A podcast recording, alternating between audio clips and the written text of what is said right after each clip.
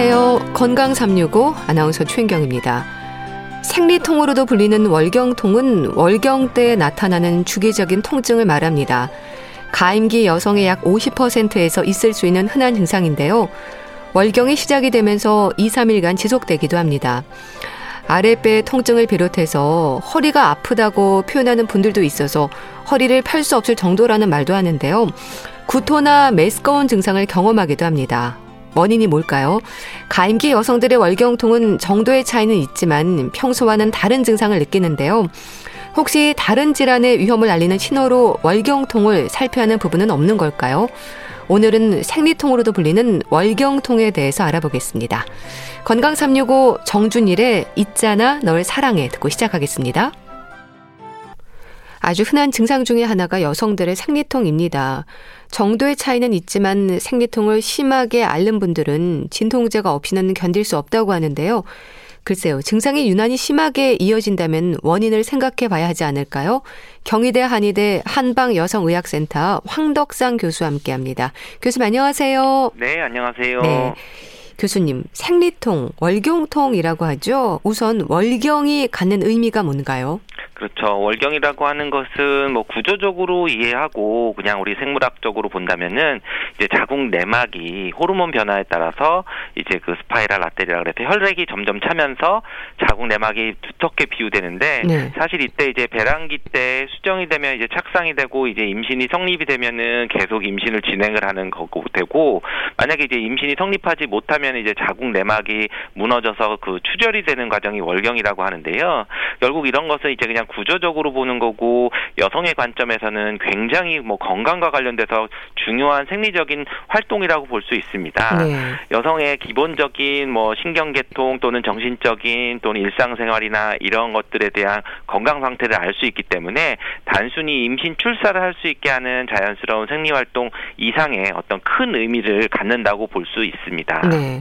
그러니까 말하자면 자궁에서 주기적으로 출혈을 하는 게 자궁 속막이 벗겨지는 거네요. 그렇죠. 우리가 자궁은 근육으로 이루어져 있는데 예. 그 근육이 여러 가지 층으로 이루어져 있는데 뭐 근육층이 있고 또 자궁의 체부를 이루는 몸통을 이루는 부분도 있고 그리고 이제 자궁 내막이라는 부분이 있는데 자궁 내막에서도 이제 기저층이라고 해서 원래 이제 어 기본적으로 생리를 할 때 변화가 없는 층이 있고 예. 그 위에 이제 증식층이라고 해서 피가 차오르면서 자궁이 이제 생리를 하면 하기 전까지 부풀어 오르는 그러니까 착상이 되기 위해서 준비하는 그런 부분이 있어서 피가 차오르는 부분이 있는데 그런 부분들이 임신이 되지 않고 그냥 탈락이 되면은 그 조직들이 이제 괴사가 되고 오히려 탈락하면서 이제 출혈이 되고 하는 것들이 바로 자궁 내 내막의 그런 증식층 부분들이 탈락이 되는 부분이 월경혈이 됩니다. 네.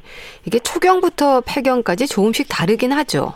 그렇죠. 아무래도 우리가 월경이라고 하는 것은 어, 여성의 호르몬 변화가 완성이 되고 성장이 되면서 어, 생리를 시작을 하고 또 폐경이 되면서 여성 호르몬이 점점 줄어들면서 폐경이 되는 건데요. 네. 이 호르몬이라고 하는 것은 단순하게 내가 아 오늘부터 초경 시작했으니까 바로 이제 규칙적으로 생리를 하거나 정상적인 뭐 양이나 규칙성을 갖는다기보다는 네. 여러 가지 우리 몸에서 내, 내 신경계통 또는 스트레스 또는 수면 또 먹는 것 또는 내 체중이나 이런 부분들이 어느 정도 성숙이 돼가면서 완성이 되기 때문에 초경 이후에도 몇 년에 걸쳐서 완성이 되는 과정으로 가고요. 예. 또 우리가 폐경이 됐다 그래서 여성 호르몬이 갑자기 줄어들었다 그래서 그날부터 뭐 생리가 없어지거나 끊어지는 게 아니라 뭐 규, 불규칙하게 생리가 있다가 없다가 하면서 서서 이제 흐르는 건데 결국 우리 여성 호르몬의 변화들이 우리 몸의 기혈 상태나 전체 몸 상태를 반영해서 나 나타나는 것이기 때문에 네. 이렇게 좀 다양하게 변화돼서 나타날 수가 있고 네. 그 중에서 이제 병리적인 거냐 생리적인 거냐는 또 구분을 해야 됩니다. 네.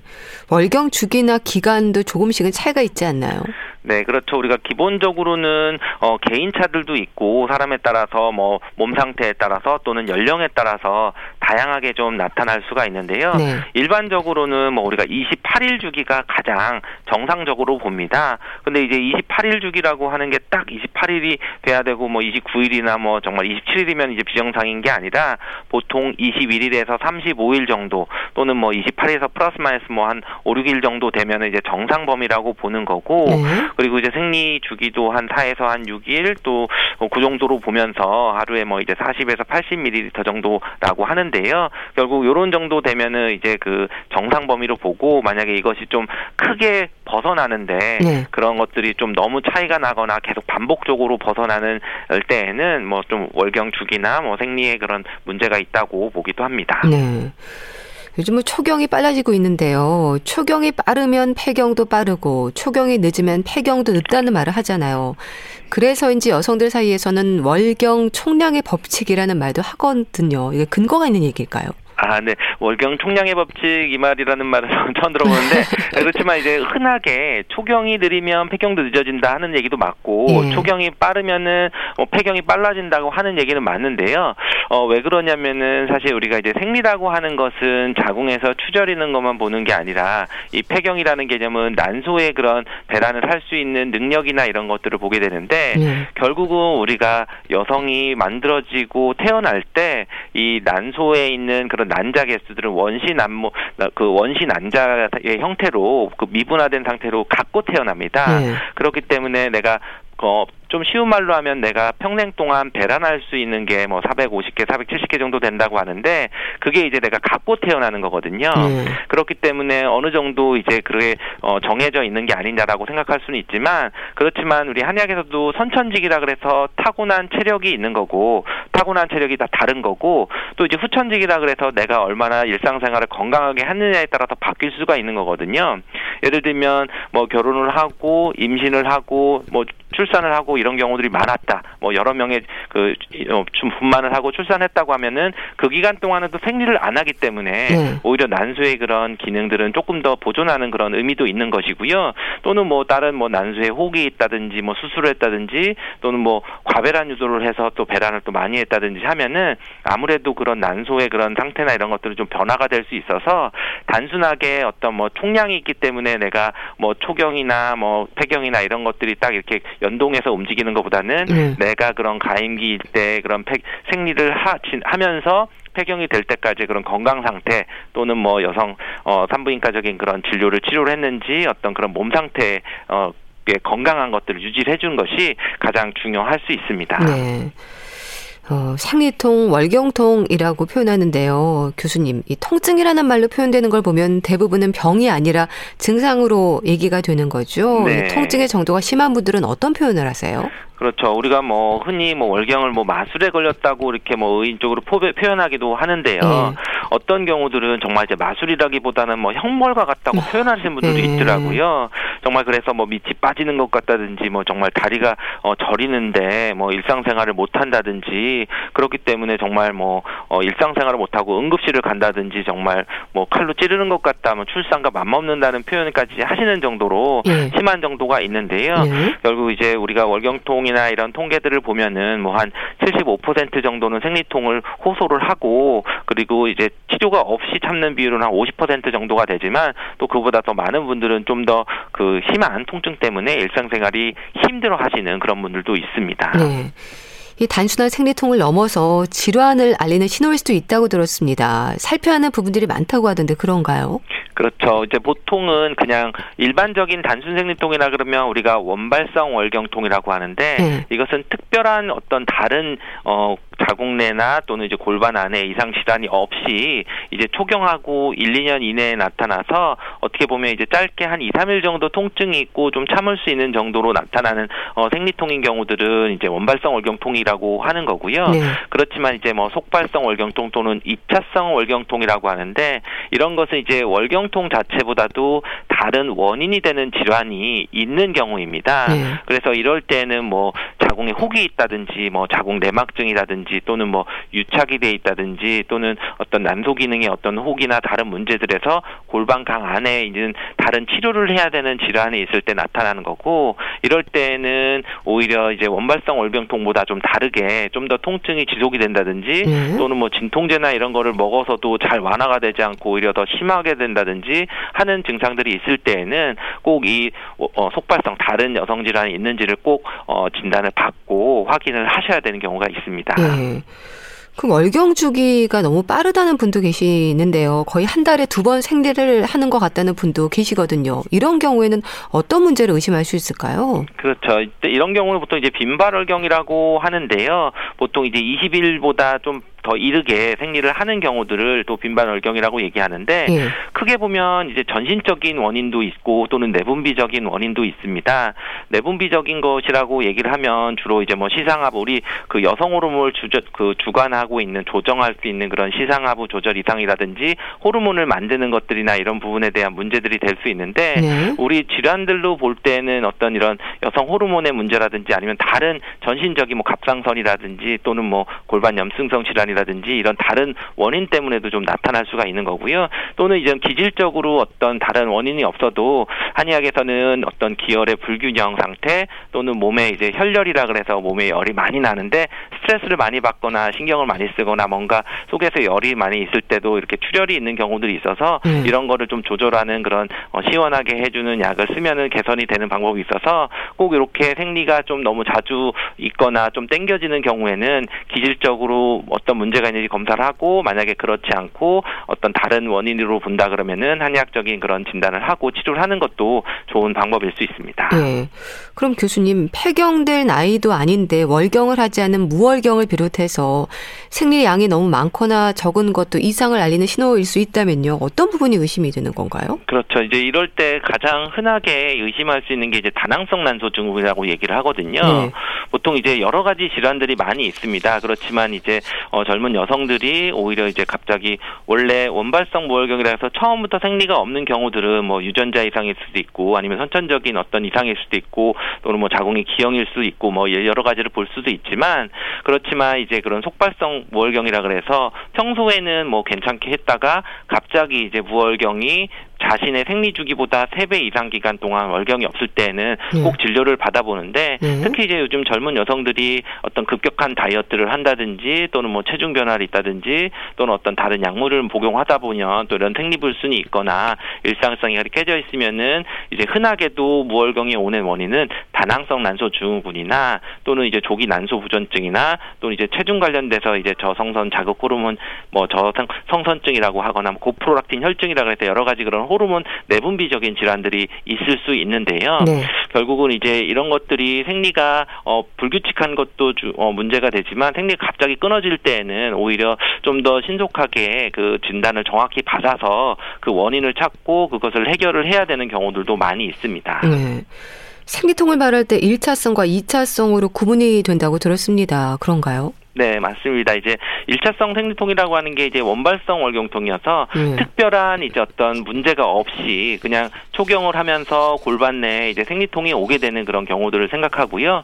2차성이라고 하는 것은 이제 속발성 월경통이라고 하는데 어, 월경통 자체 뭐 자궁 내에 어떤 다른 질환이 있어서 혹이 있다든지 뭐 낭종이 있다든지 또는 다른 문제가 있어서 그것 때문에 의해서 생리통에 오게 되는 그런 경우들을 2차성 생리통이라고 합니다. 네. 그러니까 1차성은 흔히 말하는 생리 생리 통으로 생각하면 되고 이런 골반에 문제가 생길 때 있을 수 있는 게 2차성 월경통이네요. 이게 질환의 신호일 수도 있습니까? 그렇죠. 아무래도 우리가 생리통이 오게 되면 뭐 1차성이라고 하면 이제 아 생리를 초경을 할 때부터 어떻게 보면 이제 계속 좀 어, 생리통이 있었던 정도고 뭐 진통제를 쓰면은 좀 빨리 이제 그 가, 어, 진정이 되거나 통증이 없어지는 경우이고 네. 2차성은 이제 처음에 생리를 하거나 초경했을 땐 전혀 문제가 없었는데 갑자기 뭐 20대 중반이 됐는데 갑자기 어, 생리통이 생기거나 점점 심해지는 생리통이 되면은 이런 경우는 그 자궁 내 어떤 자궁 내막증이나 뭐 성근증이나 또는 어떤 자궁 내뭐 피임 장치라든지 또는 이제 뭐 어떤 뭐 혹이나 종양이나 뭐 또는 우렬성으로 나타난다든지 하는 네. 다른 원인이 있어서 나타나는 것들을 좀 볼 수 있습니다. 네. 그럼 교수님 생리통은 왜 생기는 걸까요? 이 원인도 궁금하거든요. 그렇죠. 이것은 어떻게 보면 딱 어, 단순하게 볼 수도 있고 조금 더 복잡하게 볼 수 있는데 단순하게 하면 생리통의 원인을 한마디로 쉽게 표현하면 자궁 근육이 수축되기 때문에 생기는 것이거든요. 네. 결국은 이제 그 자궁 내막에서 월경이 진행이 되고 피가 쏟아져 나오기 때문에 이런 부분을 지혈시키기 위해서 자궁이 수축하거든요. 이럴 때 자궁 내에 높은 압력도 생기고 또 자궁 내 혈류도 감소하면서 자궁에 이제 허혈성 통증이 오는데 이 자궁뿐만 아니라 자궁 주변에 잡아주고 있는 그런 근육들이나 골반 근육 여러 가지 구조물들이 바로 이 수축하게 하는 프로스타글란딘하고는 근수축 호르몬이 나오게 되면서 네. 딱 움켜 잡으니까 이제 아프게 되거든요. 근데 이제 이런 식으로 어 근육이 통증이 오게 되는 것들이 어 물론 골반이나 이런 위치도 무, 어, 문제도 있지만 호르몬의 좀 변화가 좀 있어서 이럴 때 더 통증이 오게 되고 또한 의학에서는 뭔가 어혈이라 그래서 막히지 않고 원활하게 순환이 안 되니까 또 그랬을 때 또 통증이 오거나 또는 뭔가 이제 부족해져서 허혈 상태가 돼서 또 불량즉 통이라고 해서 하는 경우도 있어서 네. 좀 쉽게 말하면은 근육통이고 복잡하게 말하면은 뭐 구조나 호르몬이나 여러 스트레스나 또는 피순환이 잘 안 되거나 이런 것들 때문에 생리통이 오는 다양하게 볼 수 있습니다. 네. 그럼 또 월경전 증후군은 뭔가요? 네, 월경통이 나오면 월경전 증후군이라고 하는 게 어떻게 보면 이제 좀 붙어 다니는 걸 수도 있고 좀 모호할 수 있죠. 네. 근데 이제 어 좀 다르게 표현하면 월경전 증후군은 월경전 불쾌 증후군이라고 하는 어 그런 개념이라고도 볼 수 있는데요. 월경전 증후군은 결국 이제 월경이 시작하기 전에 다양하게 신체적인 증상뿐만 아니라 정신적이나 행동적인 증상들이 다양하게 나타나는 일종의 증후군이라고도 할 수 있습니다. 네. 결국 우리가 생리를 하게 되는 것은 한달 동안 여성 호르몬들이 계속 이제 변화하는 여러 가지 그런 균형들이 변화가 되거든요. 그런 여성 호르몬의 변화에 따라서 어, 정신적인 거나 다른 행동까지도 좀 변화가 돼서 오히려 이제 뭐 감정적인 변화들이나 다른 어떤 특정한 그런 기분 변화, 뭐 행동 변화 이런 것들이 오게 되는 것을 월경전 증후군이라고도 합니다. 네. 참 생리통과 관련해서 병원을 찾을 정도면 이제 증상이 심하다는 거지 않습니까? 네. 교수님. 그럼 단순히 이런 월경전 증후군으로 병원을 찾지는 않는데 어떤 문제들로 오시나요? 그렇죠. 이제 월경전 증후군이 증상들이 뭐 정말 뭐 자궁이 아프거나 뭐 이런 것뿐만 아니라 뭐 복부가 팽만하다든지 뭐 다리가 저리다든지 또는 뭐 우울하다든지 뭐 의욕저하가 오다든지 이런 것들의 식욕 변화, 뭐 집중력 저하해서 이런 것들이 정말 일상생활에 영, 지장을 줄 정도로 심하다가 또 이제 월경이 딱 끝나면 정말 증상들이 싹 사라지고 언제 그랬냐는 듯이 이렇게 여러 가지 증상들이 나타나면서 네. 또 이러한 것들이 정말 이제 일상생활을 못해서 어, 오시는 분 중에서 정말 등하 굣길에 뭐 이런 증상 때문에 응급실에 실려가서 출근 어, 등교를 못했다, 뭐 또는 출근을 못했다 이런 분들도 있고 또는 정확히 업무들을 뭐 하지 못할 정도로 심하게 와거나 또는 뭐 편두통이 뭐 갑자기 심하게 와서 이런 것들이 좀 나타났다든지 하는 것이 단순히 뭐 진통제를 먹거나 해서 어, 개선이 안 되고 좀 지속이 되는 것들이 응급실을 몇 번 가셨다 이런 분들이 올 정도로 네. 다양한 증상들이 있고 또 심하게 일상생활을 좀 방해하는 그런 분들은 어, 내원하셔서 정확히 진단받고 또 치료를 하는 분들이 많이 있습니다. 네.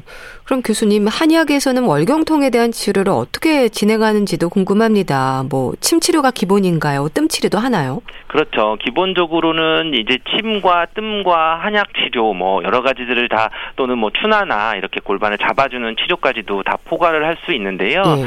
결국은 이제 월경통이라고 하는 부분들을 단순히 이제 호르몬을 조절하거나 이러는 게 아니라 근본적으로 한의학에서는 이제 불통 즉통 뭔가 통하지 않고 흐르지 않으면 아프다 또는 이제 불량 즉통이다 그래서 뭔가 충분히 공급되지 못하고 허증이 되면은 이 부분을 통증이 온다고 보기 때문에 네. 결국은 이제 기혈이 잘 순환하고 몸을 따뜻하게 해주고 체력이 보충이 되는 것들을 좀 어, 진단을 해서 그것에 맞춰서 부족한 것은 채우고 막힌 것은 돌려주는 쪽으로 쓰게 되고 그리고 그러면서 기본적으로 뭐 자세도 잡아주고 통증을 없애주는 그런 치료를 하게 되는데요. 어, 정확한 진단을 받으면서 또는 필요하면은 침뜸도 치료를 하고 뭐 약까지도 필요를 하게 되는데요. 만약에 이제 그런 원발성일 경우들은 좀 더 치료가 잘 되는 거고 속발성일 때에는 다른 원인 질환들을 치료를 하기 때문에 예. 더 근본적으로는 좀 더 긴 시간 동안 치료를 해야 되는 분들이 있기 때문에 단순 월경통이라고 해서 뭐 딱 정해지는 것보다는 정확히 진단을 받고 필요한 경우는 이제 산부인과에서 다른 초음파나 이런 진료를 의뢰를 해서 원인 질환을 찾아야 되는 경우도 설명을 드리고 치료를 하고 있습니다. 네. 여성들은 생리통을 줄이기 위해서 평소에 쑥으로 좌욕을 하는 분들도 있거든요. 이것도 도움이 될까요?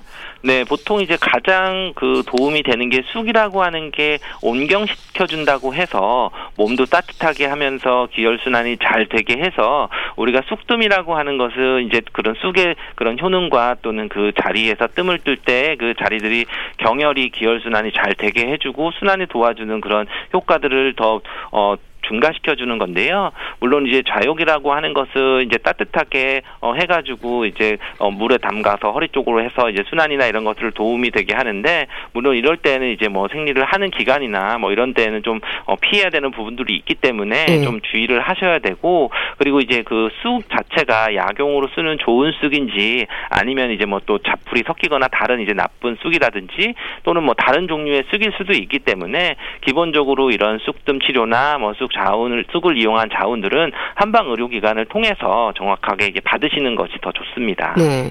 그런 치료들도 도움이 되지만 운동이 또 중요하다고 하던데요. 그런가요? 그렇죠. 어, 아까 생리통이라고 하는 부분을 이제 단순하게 말씀드릴 때 작은 근육이 통증이 와서 이제 수축되면서 이제 아프다고 하는 것으로 말씀을 드렸는데요. 결국 이제 그렇기 때문에 자궁이 있고 그것을 지지를 해주는 골반 주변에 있는 근육들이 밸런스가 깨졌을 때 이런 통증이 오게 되고 그렇게 생리통이 오게 되기 때문에 네. 바로 이런 것을 개선시킬 때에는 어 생리통을 치료를 하는 치료를 받으시고 그리고 유지를 잘 할 때는 꼭 운동을 필수적으로 설명을 하고 있습니다. 네. 골반을 잡아주는 운동이라면 골반이 틀어져 있는 여성들이 많다는 의미도 되는 걸까요? 그렇죠. 아무래도 뭐 어느 정도는 자세가 나빠지고 하는 부분들은 있을 수 있죠. 그렇지만 우리가 뭐 급성장기, 뭐 사춘기를 지나면서 급성장기에 뭐 자세가 좀 나쁘거나 어 좀 골반이 틀어져 있는 분들은 좀 어느 정도는 많이 있거든요. 네. 예를 들면 뭐 다리를 꼬고 앉아 있는 게 편하다든지 또는 이제 비스듬히 앉아 있는데 오히려 뭐 한쪽 다리를 올렸을 때 한쪽만 편하고 반대쪽으로 하면은 좀 어 기울어진다든지 하는 것들이 있어서 골반이 좀 비대칭한 상태로 굳어져 있게 되면은 아무래도 또그 골반 문제가 뼈가 틀어져 있지만 그 골반 내부를 이루는 근육의 불균형도 있고 그 근육은 항상 이어지는 게 어, 혈관과도 연결이 돼 있고 그런 음. 혈관들이 밸런스가 깨지기 때문에 혈액 순환이 잘 안 되고 그럼으로써 더 긴장도 되고 호르몬 이상이나 혈액 순환 장애가 오기 때문에 이런 생리통도 관련이 있게 됩니다. 네. 혹시 자가 진단으로 골반이 좀 반듯하지 않은지를 알 수 있는 방법도 있나요? 어, 이 부분이 이제 뭐 흔하게 보면 딱 봐도 우리가 앉아 있을 때 똑바로 거울을 봤는데 왼쪽 오른쪽 어깨가 높이가 좀 차이가 있는 분들도 있고요. 네. 그리고 우리가 치마를 입고 걸을 때 치마가 돌아간다고 표현하시는 분들이 있거든요. 네. 그런 분들은 이제 골반의 그 어, 위치가 좀 높이가 다르면은 걸으면서 이제 한쪽만 한쪽으로만 계속 이렇게 당겨지게 되기 때문에 된다든지 또 이제 신발 뒷굽을 봤을 때 한쪽만 달아지거나 이제 외측이나 뭐 안쪽만 달라서 사람마다 이렇게 좀 다른 부분들이 균일하게 닳지 않고 네. 한쪽만 닳는 경우들이 있거든요. 이런 경우들을 보면은 어느 정도 내가 어, 골반이 틀어져 있거나 다리 높이가 좀 차이가 있거나 하는 것들을 좀 어, 추측할 수가 있습니다. 네. 그러니까 생리통이 심한 분들은 또 이제 쑥으로 좌욕을 한다고도 했고요. 이제 파치 담긴 주머니를 만들어서 따뜻한 찜질을 하기도 하는데 이런 부분들 도움이 될까요? 네, 아무래도 우리가 찜질을 하거나 따뜻하게 하는 것들은 어 기본적인 그 연구회를 따르면은 어느 정도 따뜻하게 온도를 높이는 그런 따뜻한 찜질들이 어 진통제를 뭐 할 정도로 오히려 좀 도움이 될 수 있다. 그런 온열 자극을 주는 것도 이제 효과가 있고 네. 그리고 이제 생리라고 하는 것이 허혈 상태 이고 피가 잘 돌지 않는 상태이기 때문에 그런 생리 기간에는 아랫배를 좀 따뜻한 어 뭐 팥자루라든지 아니면 다른 그런 음. 찜질할 수 있는 것들이 되는데요. 물론 이제 이런 것은 이제 팥 자체의 효과가 뭐 직접적으로 가는 것보다는 음. 이 팥이라고 하는 그팥 그 주머니가 은은하게 열을 좀 지속적으로 따뜻하게 그리고 이제 너무 강한 열도 아니고 이렇게 은은하게 이렇게 좀 눌러주면서 어, 통증을 좀 줄여주는 효과가 있다고 볼 수 있습니다. 네. 또 교수님 생리통이 심할 때 도움이 되는 지압법도 있다고 하던데 어떨까요? 네, 기본적으로 우리가 뭐 통증이라고 하는 것은 뭐 침치료를 하기도 하지만 또 침치료하는 자리들을 이게 지압을 하거나 했을 때는 우리가 경피적으로 어떤 뭐 엔돌핀이나 세로토닌 같은 어떤 신경 통증을 차단시킬 수 있는 그런 어 것과 관련이 될 수도 있다고 해서 네. 뭐 우리가 경피 전기 신경 자극술이라고 해서 뭐 이런 피부에 자극을 주는 것도 어느 정도 효과가 있다고 하는 것처럼 우리가 이런 혈자리들을 좀 눌러주거나 하면은 좀 어 그런 통증을 좀 급한 것을 좀 완화시켜주는 그런 것도 있는데요. 흔하게 이제 제일 많이 쓰는 부위가 우리가 삼음교라고 하는데 네. 양쪽 발 안쪽에 복숭아뼈 위에서 손가락 이제 세 넓이 정도 그 부위에 올라가면 삼음교라고 하는 혈자리가 있습니다. 이 부분을 좀 지그시 눌러주고 좀 10초 정도 눌렀다가 떼거나 하는 식으로 좀 네. 지압을 해주는 것도 도움이 되고요.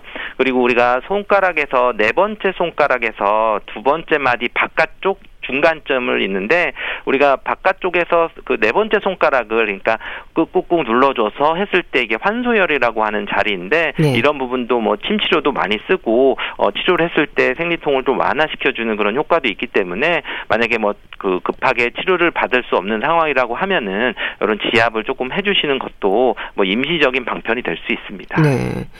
참 여성의 건강 상태를 확인하는 데 있어서 생리는 참 중요한 부분이라는 생각인데요. 진료실에서 여성 건강을 점검할 때 꼭 확인하는 것으로 월경에 대한 부분이 들어가는 걸로 알고 있습니다. 그렇죠. 우리가 기본적으로 월경이라고 하는 게 단순히 이제 생리를 하거나 임신을 할 수 있는 그런 자궁이라고 하는 것뿐만 아니라 기본적으로 우리가 내분비학적인 거나 신경학적인 거 그러니까 결국 우리가 스트레스를 받는지 또는 먹는 거, 자는 거 또는 여러 가지 그런 호르몬 변화들이 오는 것이 전체적인 몸의 여성의 몸 상태 그게 이제 한의학에서는 뭐 기혈이 균형이 있는지 부족한지 막혔는지 이런 것들에 대한 까지 포괄되는 것들이 나타나는 것이 바로 월경 월경으로 나타나기 때문에 네. 월경이 규칙적인지 또는 뭐 색깔이나 양은 또 괜찮은지 또는 통증은 있는지 또는 월경이 시작하게 통증이 오는지 또 끝나고 통증이 오는지 또는 그럴 때 먹는 음식들 뭐 변화들은 없는지 미식거리는 거 없는지 이런 여러 가지들을 다 확인하는 것이 단순히 이제 자궁의 그런 건강 상태뿐만 아니라 여성의 몸 전체의 그런 건강 상태를 파악할 수 있는 진단하는 방법으로 어, 확인하고 있습니다. 네.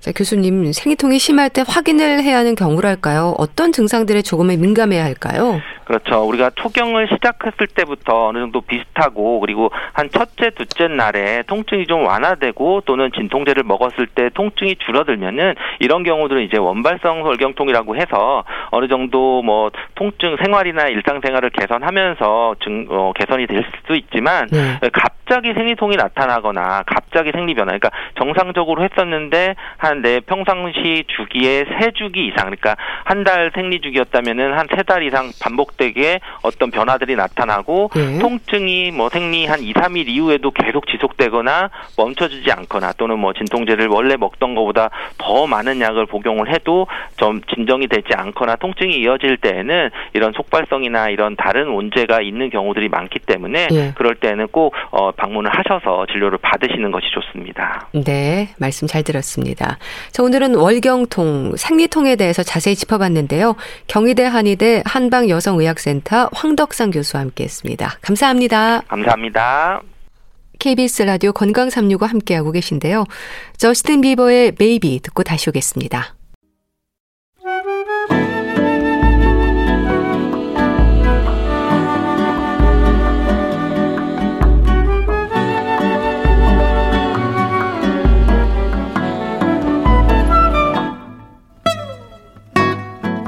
건강한 하루의 시작.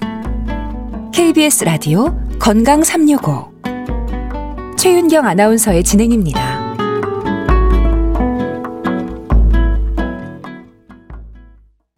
KBS 라디오 건강 365 함께하고 계십니다. 건강을 주제로 하는 책을 소개하는 시간입니다. 주말의 건강책 정보 북컬럼니스트 홍순철 씨와 함께합니다. 안녕하세요. 네, 안녕하세요. 오늘 소개해 주실 책은 제목에서도 짐작이 되네요. 도파민 네이션, 호르몬의 문제를 다룬 건가요? 그렇습니다. 사실 이 책은요, 호르몬보다는 중독의 문제를 다루고 있다라고 이야기하는 게 더 정확한 것 같은데요. 네. 중독이 현대 사회의 정말 가장 심각한 문제 가운데 하나인 것 같습니다. 예. 우리가 예전에는 중독 그러면 뭐 알코올 중독, 뭐 담배 중독, 그리고 조금 이제 극적인 상황엔 마약이라든가 약물 같은 것들을 생각을 했잖아요. 네.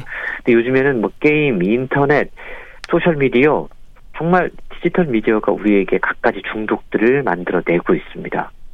책은 여러 가지 중독이 현대인들의 삶을 파괴하고 있다라고까지 이야기를 하고 있는데요. 네.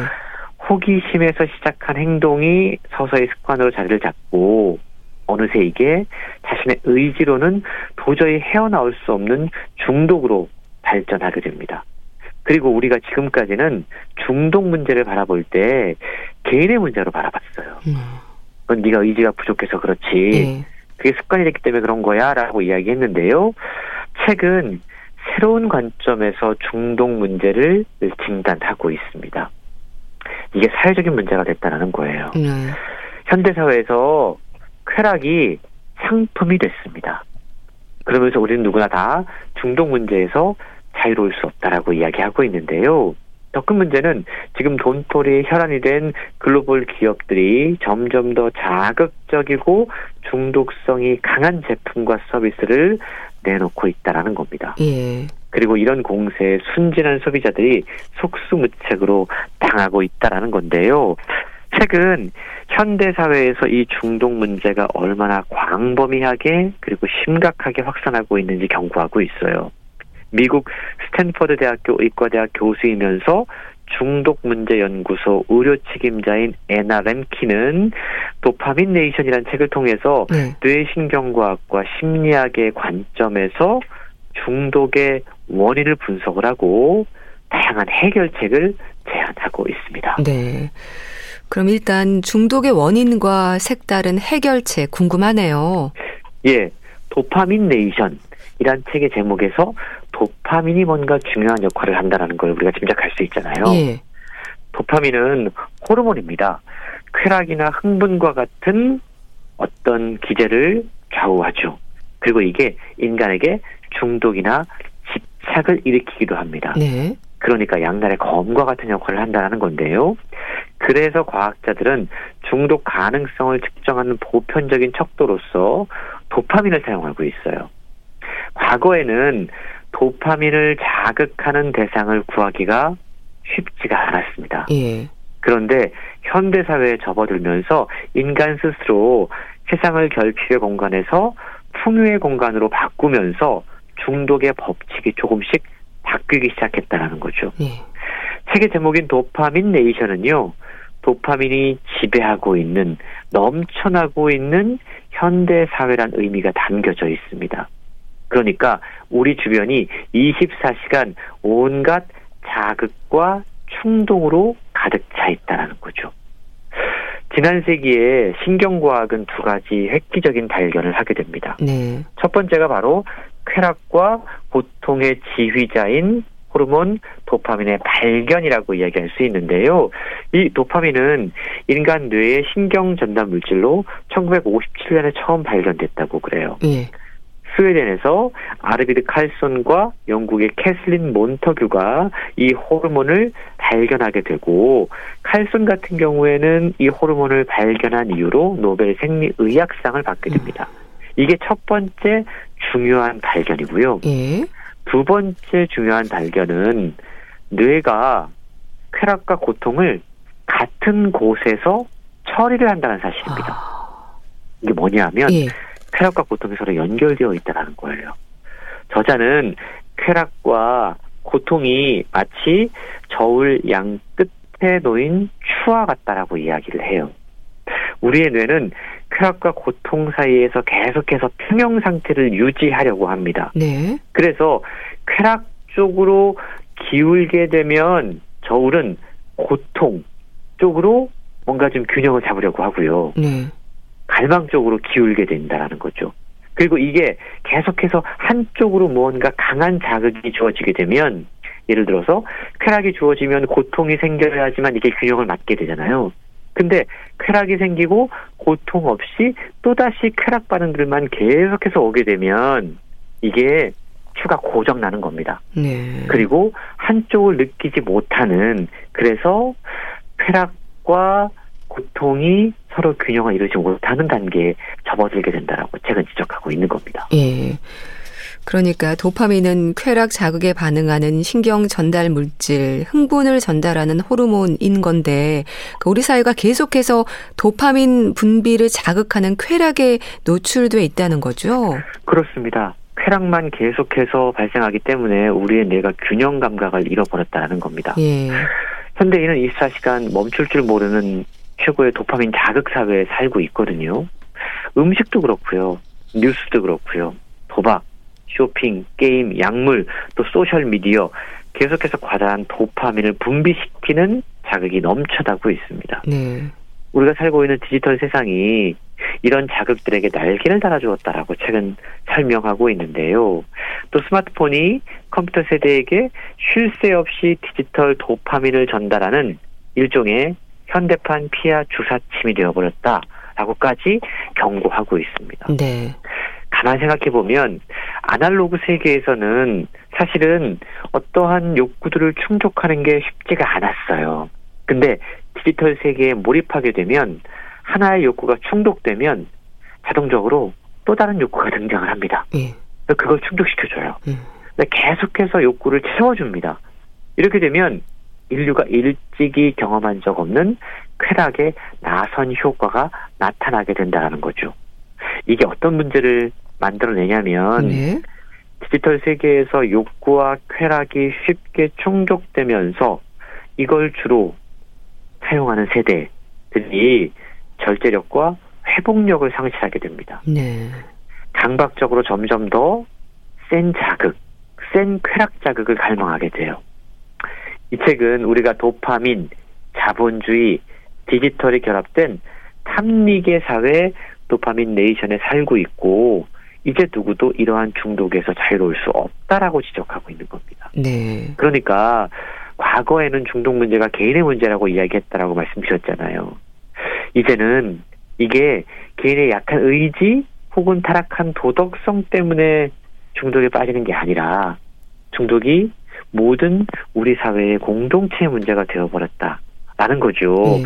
여러 가지 중독성 물질이라든가 자본주의, 디지털이 결합된 현실 때문에 중독이 더 이상 개인의 문제가 아닌 우리 모두의 문제, 그리고 사회 전체의 관점에서 바라봐야 되는 문제가 되어버렸다라는 저자의 주장은 우리가 깊이 좀 생각해 봐야 될 것 같습니다. 네.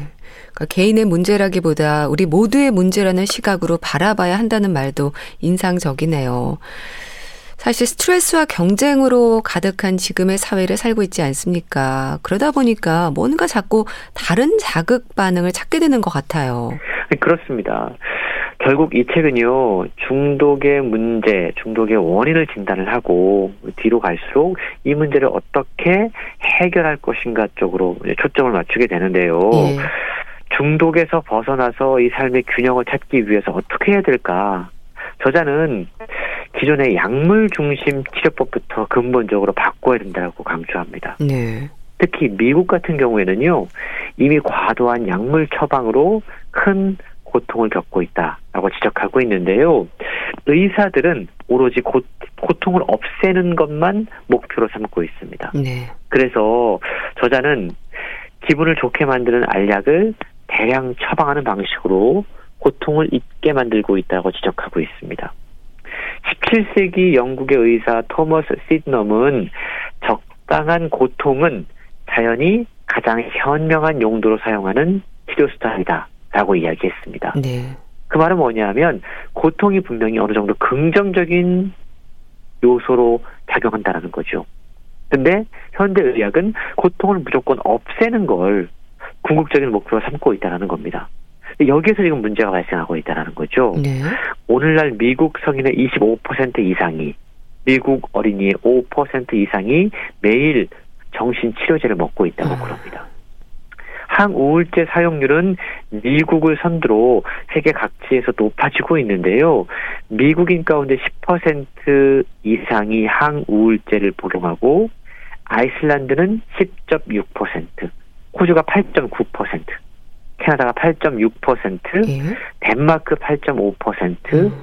스웨덴 7.9%.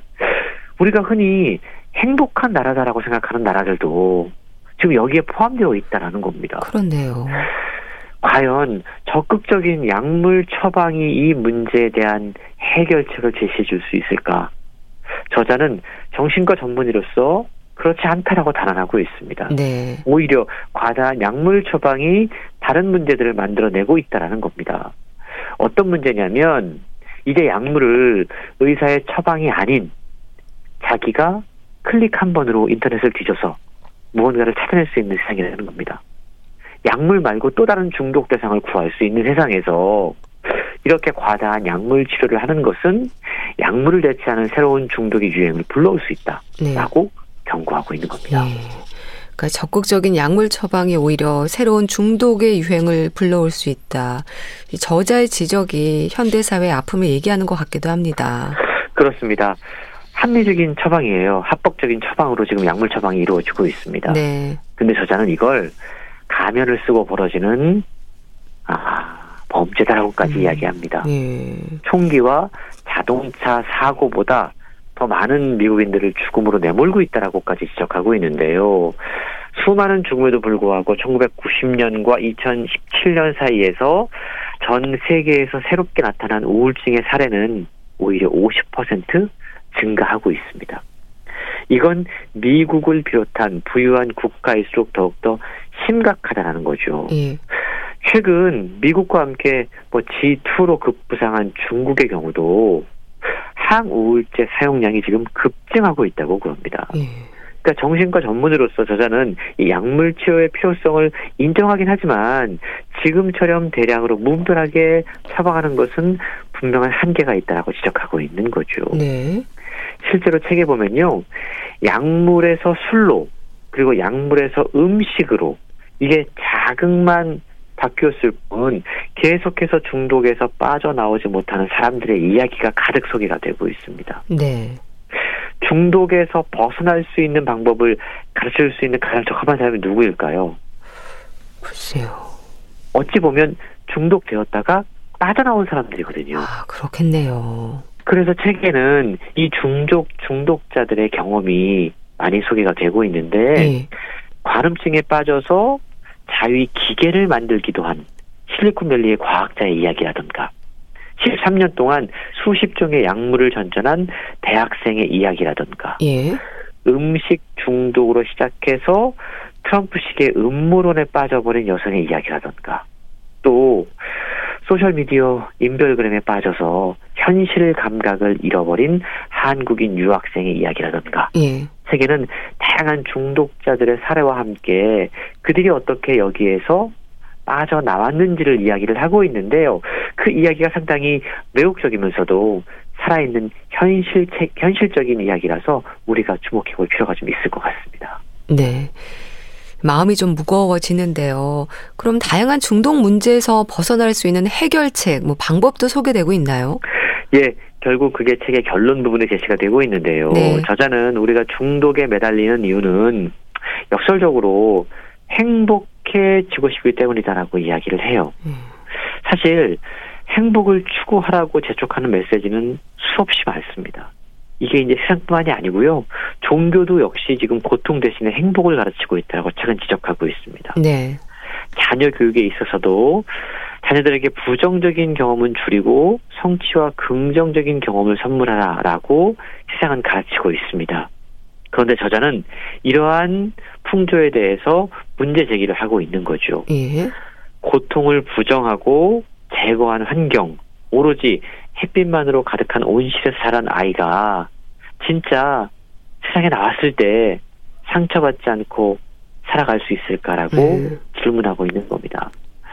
행복하고 싶다면 고통을 직면하라. 네. 저자는요, 중독에서 벗어나는 첫 걸음을 고통과 직면하는 것이다. 라고 이야기하고 있습니다. 네. 지금까지 우리가 너무 쉬운 방법을 찾아왔는데요. 쉬운 방법은 항상 부작용을 만들어낸다는 거죠. 약물로 음식으로 자극적인 영상으로 또 다른 쉬운 방법으로 고통에서 벗어나려고 하는 대신에 고통에 직면하는 방법을 배울 수 있다면 네. 우리가 인생에 대한 새로운 가치를 확인할 수 있다라고 강조하고 있는데요. 앞서 쾌락과 고통이 뇌의 같은 영역에서 처리된다라고 말씀을 드렸습니다. 네. 그리고 이 저울이 서로 맞은편에 놓인 큐처럼 작동하고 균형점을 찾아간다라고 설명을 드렸는데요. 저자는 회복은 절제로부터 시작한다라고 이야기를 해요. 이걸 통해서 더 단순한 쾌락에도 기뻐할 수 있게 된다라고 강조하고 있는데요. 네. 오히려 고통을 자극하면 우리 뇌의 평형 상태는 쾌락 쪽으로 음. 다시 균형추를 찾아간다는 겁니다. 네. 지나치게 고통을 피하고 고통을 증명하지 않고 쾌락만을 추구한다면 그것이 오히려 우리에게 더 큰 고통을 만들어낸다는 세계 지적을 우리가 되새겨야 될 것 같습니다. 네. 중독 대상에 매달리는 이유는 행복해지고 싶기 때문이다. 회복은 절제로부터 시작한다. 깊이 숨겨진 마음을 직면할 수 있는 용기에서부터 좀 회복되고 행복할 수 있는 길이 생기지 않을까 싶네요. 책 도파민 네이션 잘 들었습니다. 북컬럼니스트 홍순철 씨였는데요. 감사합니다. 네, 고맙습니다. 트와이스의 취얼업 보내드리면서 인사드릴게요. 건강365 아나운서 최인경이었습니다. 고맙습니다.